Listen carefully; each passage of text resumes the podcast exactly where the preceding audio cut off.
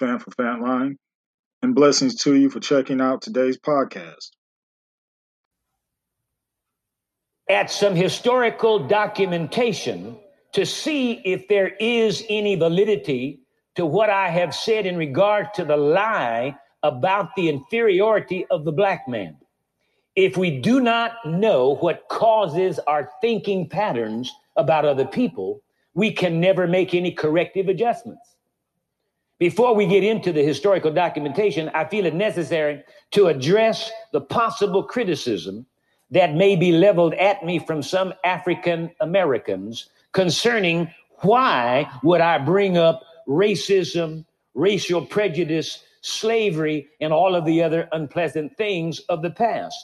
Actually, that is a very legitimate question, and frankly, I don't mind being asked from a book entitled The Journey of the Songhay or Songhai, however you want to pronounce that, people, copyright 1987 by Calvin R. Robinson, Redmond Battle, and Edward W. Robinson Jr. The authors answer this question for me in a way that leaves little room for debate.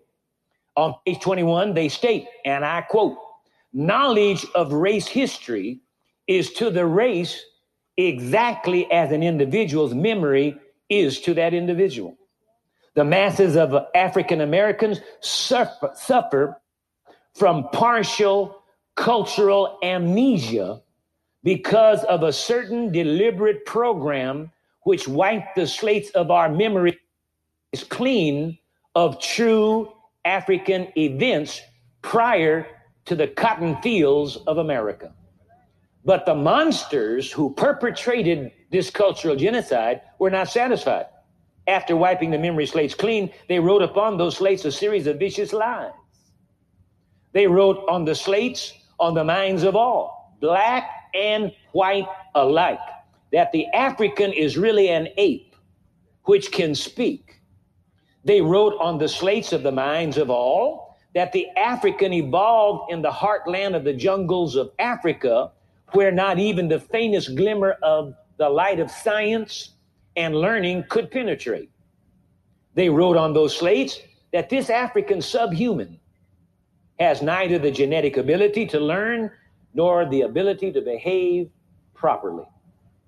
They program all of this upon the minds of all, black and white alike. End of quote. I agree with this because the history of this nation bears it out strongly. On page 23 and 24 of the same book, they ask an important question and answer it superbly. I quote. Now I want you to I want you to get this. I realize I read this, we did this last time, but that was at the end, and this is my intro into what we want to talk about today. But I want this to be fresh in your mind as I make the next transition. Now, you, you have to, as I said last time, you got to get this. I want you to hear this. I quote, why study modern history or any history at all? Two of the greatest benefits that can be derived from the knowledge of history is not only the receiving of a better understanding of the present, but more importantly, that knowledge of history will provide the information with which to shape the future. Place yourself in the position of a successful businessman who, as a result of an accident has a sudden loss of your memory. You would not know where your office is, know how to get there. You would not know what successes you had achieved, what you are supposed to do today, nor how to plan for future successes. For all of your knowledge and experience would be entirely lost. You would have to start all over again You would not know the reasons for your present situation. You could not call on experience and knowledge to plan for a successful future. If your business rivals stole your records, they could tell you all kinds of falsehoods.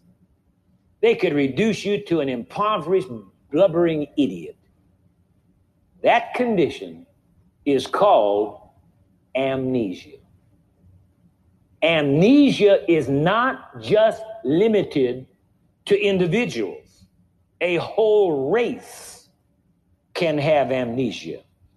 It is a truism that history is to the human race what memory is to the individual. End of quote. Now that's awesome. But how true? And I know that there will be African Americans who are fearful of the white backlash, the possible backlash from this series. And uh, they see me, probably, they will see me as an agitator. But you know, beauty's in the eye of the beholder. Nothing I can do about that. And they'll be slightly embarrassed because of my approaching this subject the way I have approached it. But be that as it may, our, one of our great problems as black people, people of color in this country, has been exactly what these gentlemen in that book have proclaimed. Our memory banks have been erased and we've been reprogrammed. And as a consequence of that, we don't really know who we are. That's why so many of us are ashamed of who we are.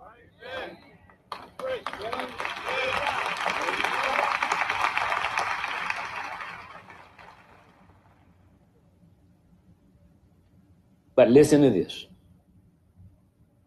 Cicero, first century Roman writer, statesman, and orator, said, and I quote, now I want you to keep, you need, and you need to buy this tape, you need to get this message, you need to take the, and write this section down somewhere and keep it with you at all time. So when your black relatives and your black co-workers and your black friends and your white ones and all the other different color ones that you may have or associate with, when they begin to get on your case about that Fred Price, and do you go to that church? You need to quote this to them. This is a white man many moons ago. Cicero. Listen, I quote, there is very little that is more important for any people to know than their history, culture, traditions, and language.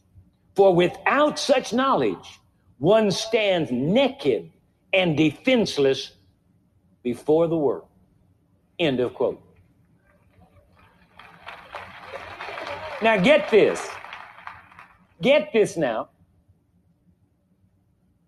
Cicero, as far as we know, Cicero was a white man. And if he had that much sense to know the importance of your history way back there, we ought to take the cue and learn about our history way up here.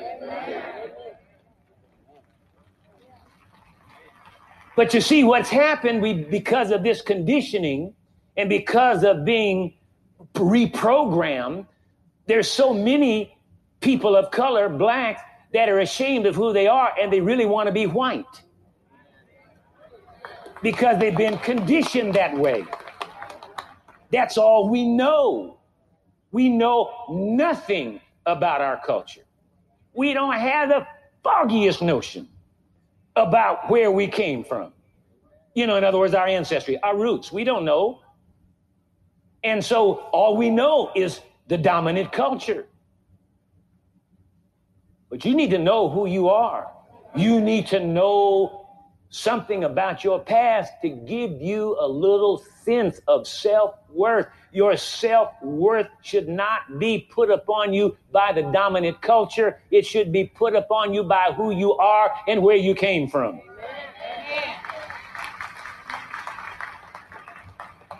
Now, I know what some will say, will say, well, yeah, but yeah, but we're Christians. And, and when you're in Christ, uh, it doesn't matter. North, east, south, and west doesn't matter. Uh, color doesn't matter, and gender doesn't matter. We're neither bond nor free, neither Jew nor Greek, neither male nor female. We're all one in Christ Jesus. Well, that is absolutely right. But don't nobody practice it in the church.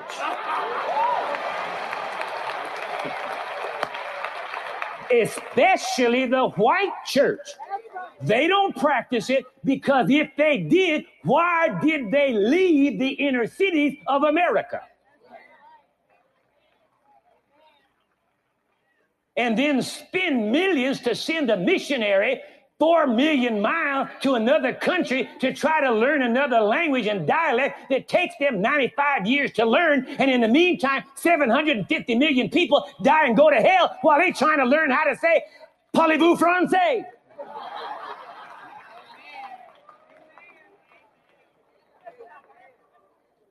Moving right along. Someone else has well said, He who does not understand the past is doomed to repeat it. These statements sum up in a nutshell my reasons for bringing up to pass.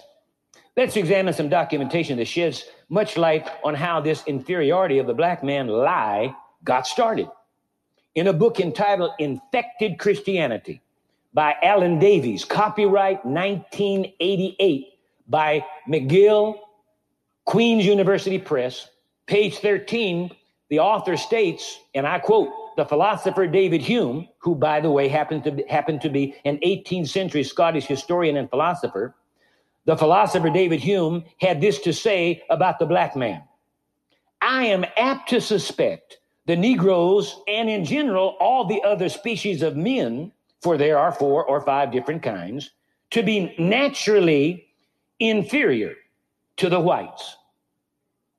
There never was a civilized nation of any other complexion than white, nor even any individual eminent either in action or speculation. No ingenious manufacturers amongst them, no arts, no sciences. End of quote.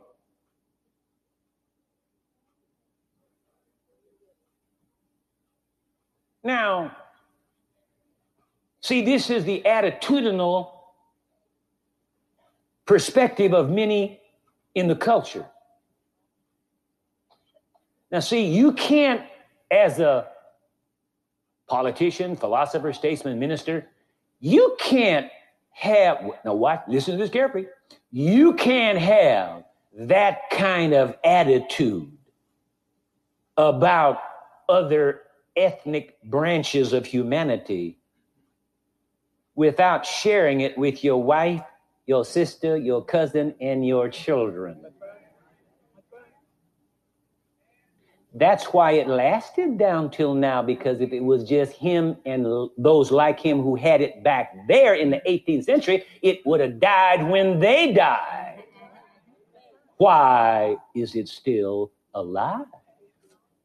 Because it's been passed on from father to son, from father to son, through the schools, through everything we've been exposed to.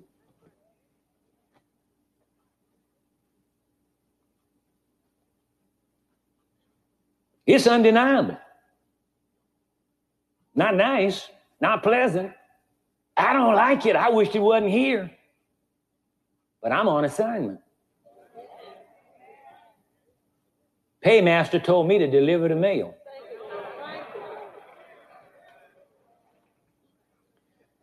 In a book entitled The, the Peculiar Institution. Now, you know, I told you last time I asked you about them little plastic bags behind the seat in front of you, you know, on airplanes in case you get airsick. You have a bag. I hope you got two bags today. Because I'm going to read, I'm going to, I'm going to quote you some things and tell you some stuff now that this, it, you need a, you need a couple of airsick bags. I almost had to use them while I was doing the research. I'm sitting there gleaning all this information. Pitiful. The Peculiar Institution, that's the title of the book, by Kenneth M. Stampp. Copyright 1956 by Kenneth M. Stampp, published by Vintage Books. Mr. Stampp is Morrison Professor of History Emeritus at the University of California, Berkeley, and is a specialist in 19th century American history. Not a novice, Mr. Stampp being specialist. On page 44 and 45, he makes this revealing observation. I quote Negroes had to be broken into bondage and carefully trained. How might this be approached? The first step advised those who wrote discourses on the management of slaves was to establish and maintain strict discipline. An Arkansas master suggested the adoption of the Army regulations as the discipline in forts. They must obey at all times and under all circumstances, cheerfully. The slave should know that his master is to govern absolutely, and he is to be obeyed implicitly. The second step was to implant in the bondsman, catch this now. The second step was to implant in the bondsmen themselves a consciousness of personal inferiority.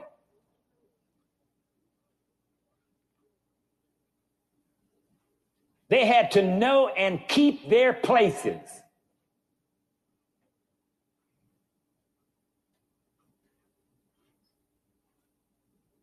Now, see, a pause right there. In, in the present circumstances of, of of our nation and country.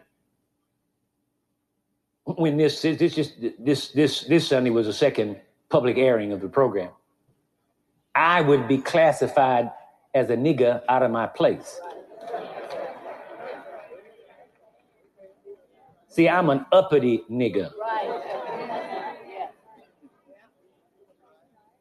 And if they could get to me, they'd hang me from the tallest tree.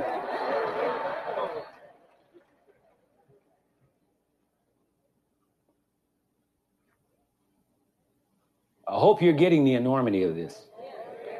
Okay, listen now. They had to know and keep their places, to feel the difference between master and slave. End of quote. Now, to understand that bondage was their natural status, they had to feel that African ancestry tainted them. See, that's the reason why so many blacks are ashamed of their ancestry because we have been very subtly, all through the years, almost 400 years of this, implanted subtly, subliminally in the minds of us. We, a lot of you, you don't want to know nothing about Africa. You think that's really a no-no to know anything about Africa because see, the media through the power structure has always portrayed Africans as somebody running around with a loincloth on, bathing in a river and hanging from a tree, swinging from tree to tree. Oh, Tarzan and the apes. And so we've been ashamed. See? You might as well fess up. Don't sit there looking at me like that. the reason, hey, the reason I know this is because I used to be one of them until I got liberated, until I got set free.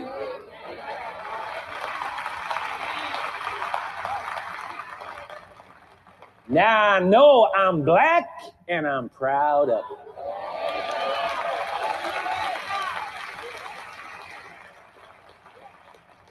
And if you don't like it, you can take a long walk on a short pier. Ooh, that's Fred Price. Lord Jesus. Yeah, I want, but you hear, you hearing. All right, watch this now. You know, every, I mean, sometimes you know, when you when you go to the doctor and you got a problem and they send you to the pharmacy and get you some medication, Sometimes they have to they have to cloud it or, or cover it up in raspberry flavor. That stuff is so nasty and terrible to taste. They have to put some orange flavor on it. Come on, that's why they do that. The orange don't have any healing virtue in it. The raspberry, but that stuff tastes so bad. In order to get you to at least ingest it, they got to put the other stuff on it. And so, pharmacist Fred is putting a little bit of raspberry on some of this stuff so get so y'all can swallow it. I did not graduate from medical school for nothing. Okay, watch this now. To understand that bondage was their natural status, they had to feel that African ancestry tainted them, that their color was a badge of degradation. In the country, they were to show respect for even their masters' non slave holding neighbors. In the towns, they were to give way on the streets to the most wretched white man. The line between the races must never be crossed. For familiarity caused slaves to forget their lowly station and to become impudent. End of quote. Going on with another aspect, another page in that same book. It would be impossible to teach the blacks. Think about this. It would be impossible. This is the horrendous part of this. Listen to this. It would be impossible to teach the blacks without also teaching the whites.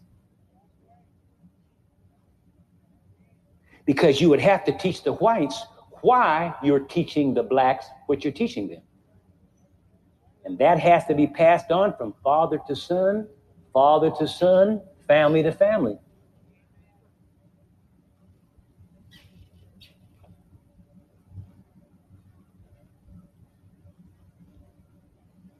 On page 148, Professor Stampp points out this fact, and I quote Here then was the way to produce the perfect slave. Accustom him to rigid discipline, demand from him unconditional submission, impress upon him his innate inferiority, develop in him a paralyzing fear of white men, train him to adopt the master's code of good behavior, and instill in him a sense of complete dependence. And they, I mean, they did the they did the math. They get a P. They get. I award them a PhD. What's the best one? Summa, Magna. You know, Magna cum laude. Summa. What's the highest one? Magna is a Magna the highest one. I give a Magna. I give them the laudes. How about that? They did a masterful job. They have. They worked a game on us. You know it's the truth. It's pitiful. Many of us, we won't even accept anything from another black man until the white man has given his approval. I told you that earlier at the beginning of this thing when I first got a hold of the word of faith and began to minister. There were no black churches would invite me. I never spoke for blacks. I everywhere I went all over the world was for white people. The blacks never invited me. They, they, they, they treated me like I had the plague. Huh? Yes, they did. They, treat, they, I mean, they act like they didn't know I existed. Talked about me like a dog. Until the white man gave his approval. Once the white man approved me, then a few blacks started listening. That's because of the way we have been trained, see? We have no confidence in ourselves. And we need to. We're somebody. Now, watch it now. Listen, when I say things like that, I'm not trying to build us up over anybody else. I'm simply trying to get us up to think about ourselves like everybody else thinks about themselves. That's all. In my mind, nobody's any better than anybody else. I told you before, everybody's poo poo stinks.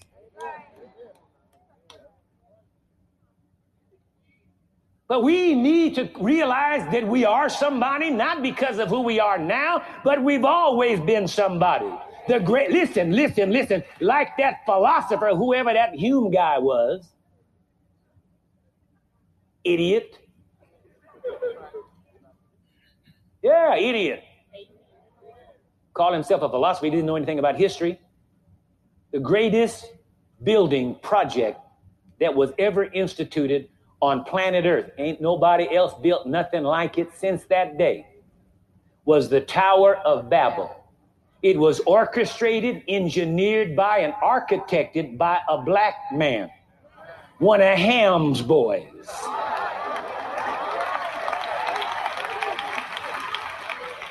Watch this. In fact, it was such an enormous, stupendous project that God Almighty Himself said, I got to go down and check this out. Because if I left these people alone, they're going to build a tower that reaches into heaven. That's ignorant people that don't have no arts and sciences. You need to know that about yourself. Nimrod was a black man. They didn't tell you that in school. And make you think all we did was go walk around in the jungle. Greatest building project engineered ever in the history of the human race. God Himself had to come down and say, listen, if we let these people alone, there is nothing that will be restrained from them. That don't sound like no ape to me. You need to feel good about yourself, not better than someone else, but just feel good about you for once in your life.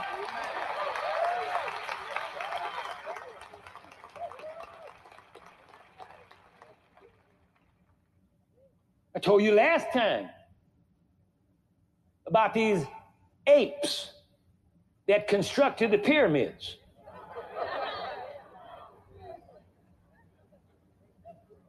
They don't know to this day. I mean, we shoot, watch this, we shoot rockets to the moon. We shoot probes that are still out there traveling to their destinations to the far reaches of our solar system. We can fly airplanes that can fly faster than a bullet out of a gun. And they haven't yet figured out how them black apes built those pyramids and got the stones. They don't they, they don't have no equipment to take the stones today. The kind of stone they don't know how they got those stones up to the top of those pyramids. And not only that, talking about we don't have any any science or art. Those pyramids today, if you check them out, are mathematically constructed beyond the comprehension of the present day mind. Those things are astronomically set on the ground that target the stars in the heaven, and they did not have any Mount Palomar observatory telescope. Neither did they have satellites traveling around the earth with telescopes on them, but them black folk built those pyramids in line with the stars. Feel good about yourself. You somebody.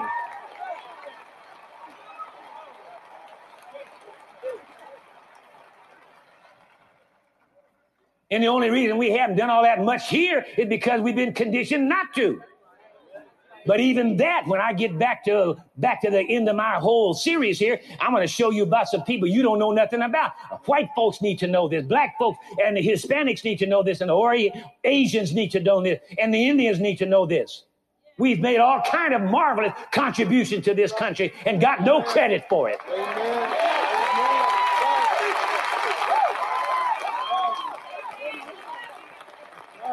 Hmm. See, now get it, hear me well. I said, feel good about you, not better than someone else. Be sure you get this straight before you go tell a lie on me. Not talking about making you feel better than, just feel good about you. Stop believing that lie about you ain't nothing. Tell you one thing, if we're apes, we're the smartest ape that ever walked this earth. Woo! Talk to me. Hmm. Now, ah, yeah, yeah. Let me go back here again. Uh, on page 148 again, uh, quoting Professor Stampp, he points out this fact, and I quote, Here then was the way to produce the perfect slave, accustom him to rigid discipline, demand from him unconditional submission, impress upon him his innate inferiority, develop in him a paralyzing fear of white men, train him to adopt the master's code of good behavior, and instill in him a sense of complete dependence. This, at least, was the goal. End of quote. Now, again, notice the big lie inferiority. Again, I say you could not teach the slave these things without teaching your own children and your own family. Now, author, writer Fox Butterfield, in his book, All God's Children, copyright 1995 by Fox Butterfield, published by Alfred A. Knopf, New York, on page six points out something very interesting. I quote, emancipation virtually oh do you have three of those airsick bags? This is this all the and all this stuff's been written. This is this is real sick. This is when i'm getting ready to read this is real sick. See if i didn't know god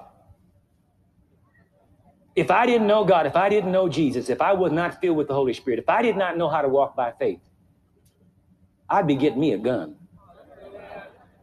biggest, fastest shooting gun that they make.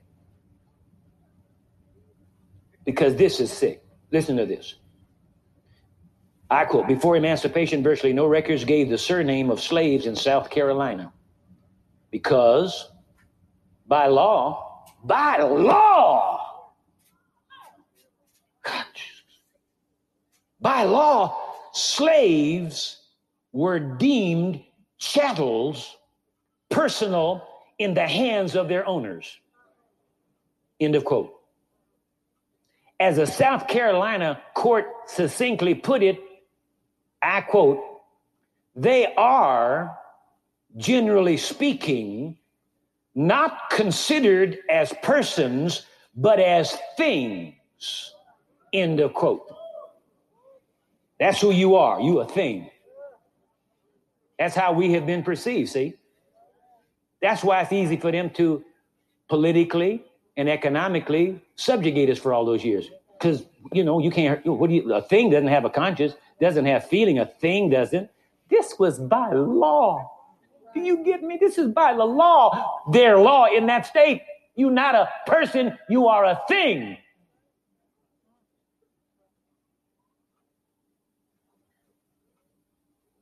How can a thing feel good about itself?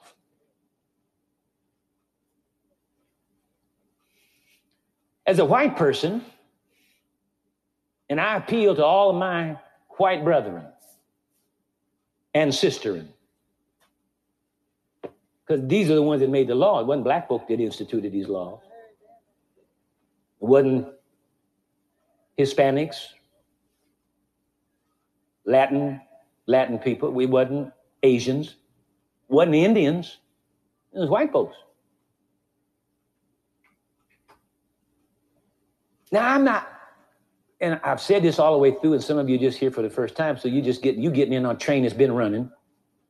See what I mean? So you didn't get all the connective things, so you it just looked like, well, boom, this guy, I ain't never coming back. He's picking on us. No, no, no, no, no, no, no. It's not that. But if we don't know where the thing started and the causes of it, you can't help to fix it. See?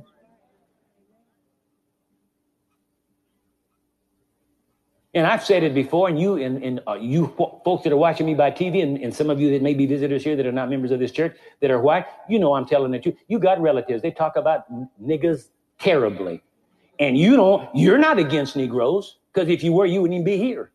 That's obvious. You wouldn't be watching a TV program, you wouldn't be supporting it. But you see, there is such a thing under law called guilt by association.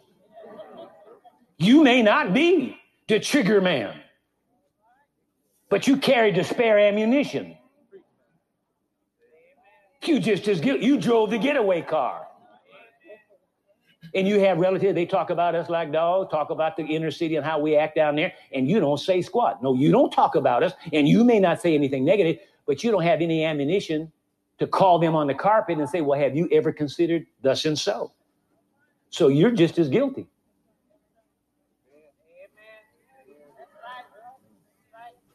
Because if what your relatives and friends and co-workers are saying is not true, then why don't you tell them it's not true? But you'd rather have their friendship than stand for righteousness. Because it's going to cost you, because they'll get on your case. And you would rather have their friendship and their approval than to stand for what's right and straighten out this heinous wrong that's been done to this group of people for 400 years in this country. Now, you think about that.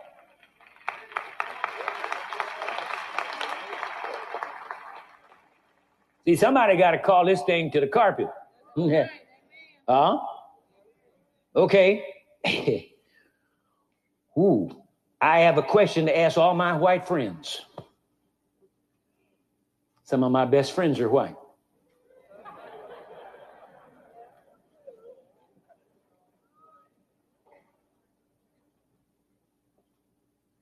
I have a question for you. How would you like to be considered a thing under the law? Excuse me? Sure got quiet. How would you like to be considered a thing instead of a person? How do you think we feel? We have feeling just like you. We read it already. We know it out of one blood. God made all men. We got the same kind of feelings you do. How will you feel being considered a thing? Ushers, I want you to go around the auditorium today and I want you to take out of here all these white things. Hmm, that don't fly too well, does it, friends? See, but put yourself in the other person's shoes. Sit where they sit. See, then you get a little bit of a feeling for the enormity of the wrong that has been perpetrated in this country. How would you feel to be considered a thing instead of a person? And then have it encoded in the law. Oh, God. Wouldn't be so bad if it just somebody had a personal feeling like that, but have it have it written down in the law. God, where is your heart? Where is the Christ you say you know? To let this go on like this.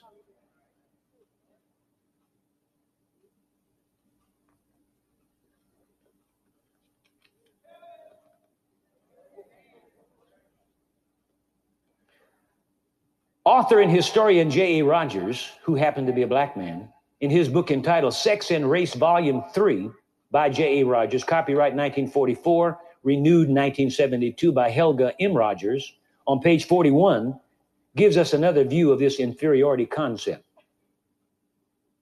And he puts together several statements from different people and flows them together.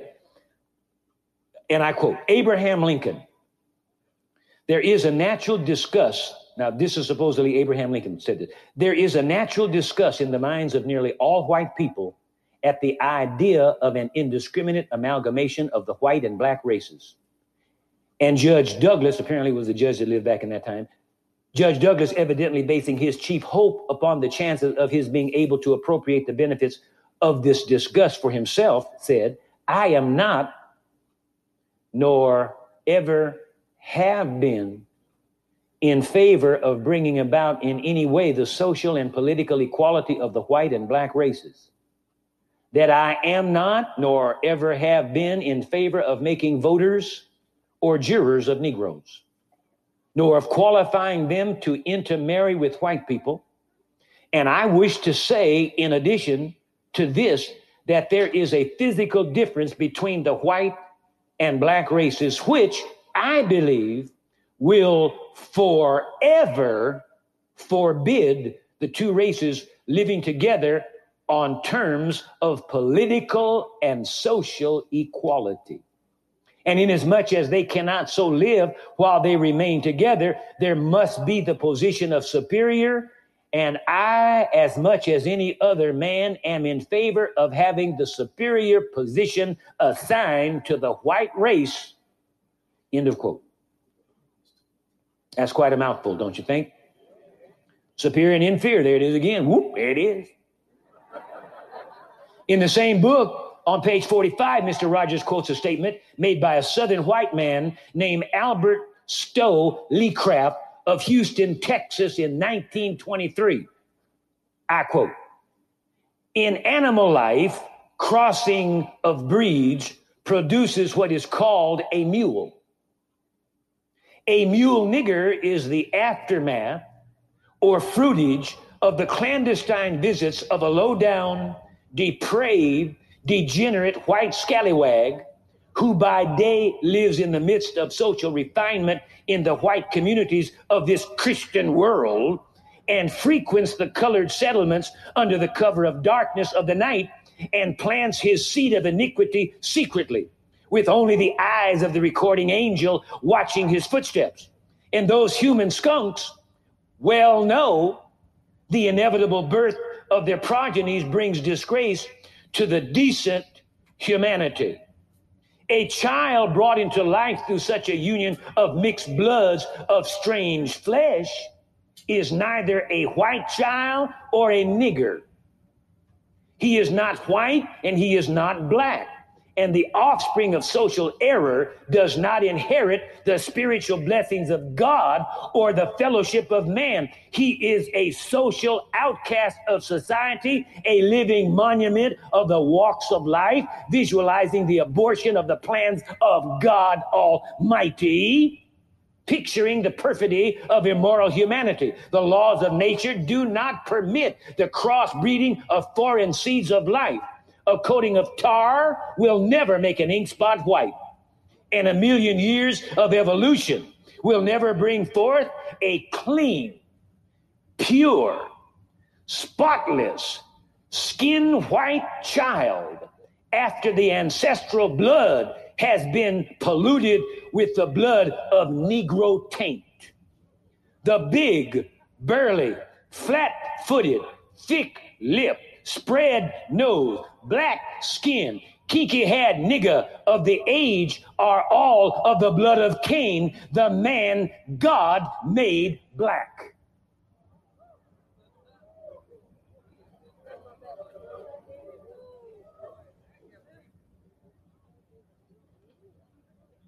I'm my beloved's and he is mine. The banner over me is love. I'm my beloved's and he is mine. His banner over me is love. I'm my beloved's and he is mine. His banner over me is love. His banner over me is love. I got to sing after reading that. See, that's the way we have been thought of. And they still think, some still think that today. They just won't, they don't come out in the open. But they made a mistake by putting it in print. Because that old lie about if you want to hide something from the black man, put it in a book, you missed it with the kid. you put it in a book, I find, I'll find it. But boy, is that awesome. See, these are the attitudes. That's where all this stuff came from. See, you, you get on my case for calling you a nigger. That's all right for the white man to call you a nigger, isn't it? If I use the term, not call you, but if I use the term, some of you got so hostile when I first started on this series, that first one that I did, when I gave a presentation about some of the words and phrases that I would use, I could tell you tried to be cool. Bless your little hearts. I, you know, hey, I know you, you, you sat there and you winced just like somebody had hit you with a brick. Some of you right now having a problem with it. You need to be delivered. They calling you a nigger all the time. But you know what? That doesn't make you one.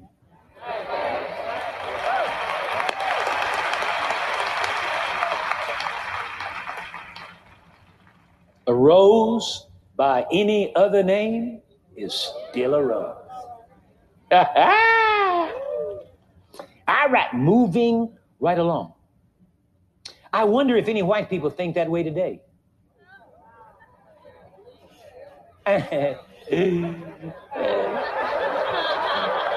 Hallelujah. Praise the Lord. Glory to God. That's the case. Yes. I, I, will repeat that. I will say that again. I wonder if any white people think that way today. Sobering question, don't you think? In the book Beyond the Rivers of Ethiopia by Dr. Mensa Otabil, copyright 1993 by Dr. Mensa Otabil, Pneuma Life Publishing, the author makes several insightful comments that I think fit in perfectly with our subject. On page 12, he says, and I quote, the spirit of racism thrives on misinformation and stereotyping. Instead of portraying people in the likeness of God, it seeks to devalue the worth of people who are different from us as not being as good as we are. Just because somebody does not talk the way you talk, dress the way you dress, and look the way you look, does not in any way imply that they are inferior or superior to you. Different does not mean better. That's good.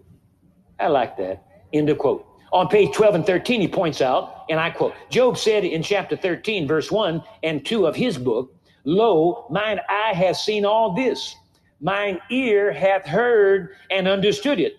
What you know, the same do I know also. I am not inferior unto you. That's from the Bible. That's an awesome statement.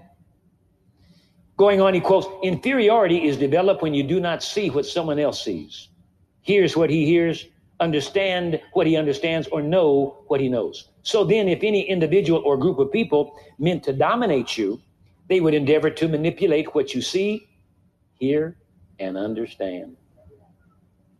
When someone controls what you see, hear, understand, and know, he can make you feel inferior about yourself and develop a sense of self-hatred and an alienation. Alienation.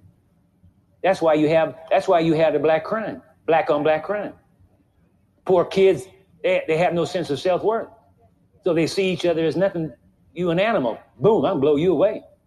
I've said it before, you don't see them going out to Rodeo Drive in Beverly Hills and shooting no white folk. And they're the ones that did the stuff to you, not your black brother or sister. But because we have self hatred for ourselves and we don't see ourselves as valuable, we go around and blow each other away. Because you, you a dog anyway. You ain't nothing but a thick lipped, wide nosed nigga So might as well shoot you. See, and all of this has been programmed. We got to come out of the program. I hereby cancel that program.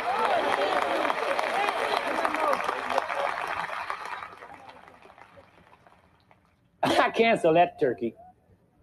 Huh? I delete that.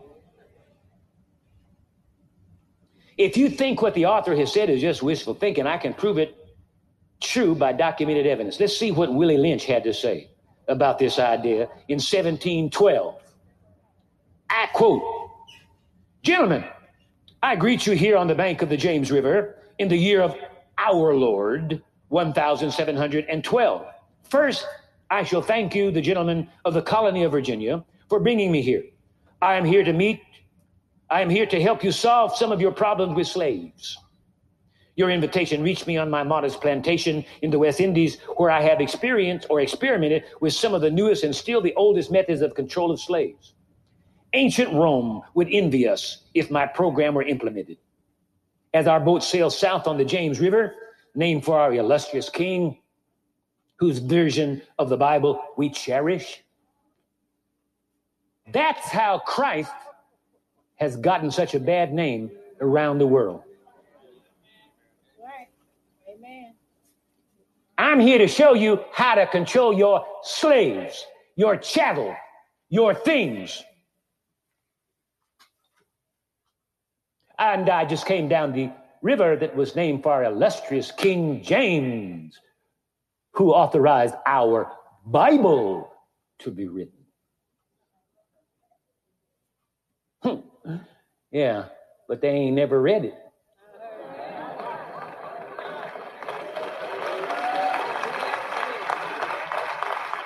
You can't read it and come up with this mess. Moving right along. Uh, ancient Rome would envy us if my program were implemented. As our boat sailed south on the James River, named for our illustrious king, whose version of the Bible we cherish, I saw enough to know that your problem is not unique.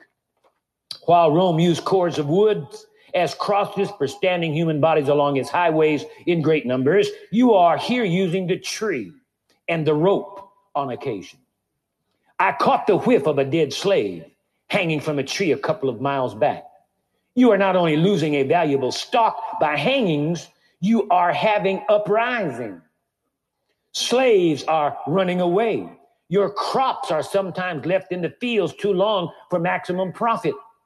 You suffer occasional fires. Your animals are killed. Gentlemen, you know what your problems are. I do not need to elaborate, but I do need to quit. Sorry about that. I tried to stretch it, but the time is gone. We walk by faith, not by sight. Well, that's it for today's podcast. Please feel free to comment and share. And if you feel led to give a donation, I gratefully appreciate your support. And I leave you with this word from Romans chapter 12, verse 2. Be transformed by the renewing of your minds. Enough said.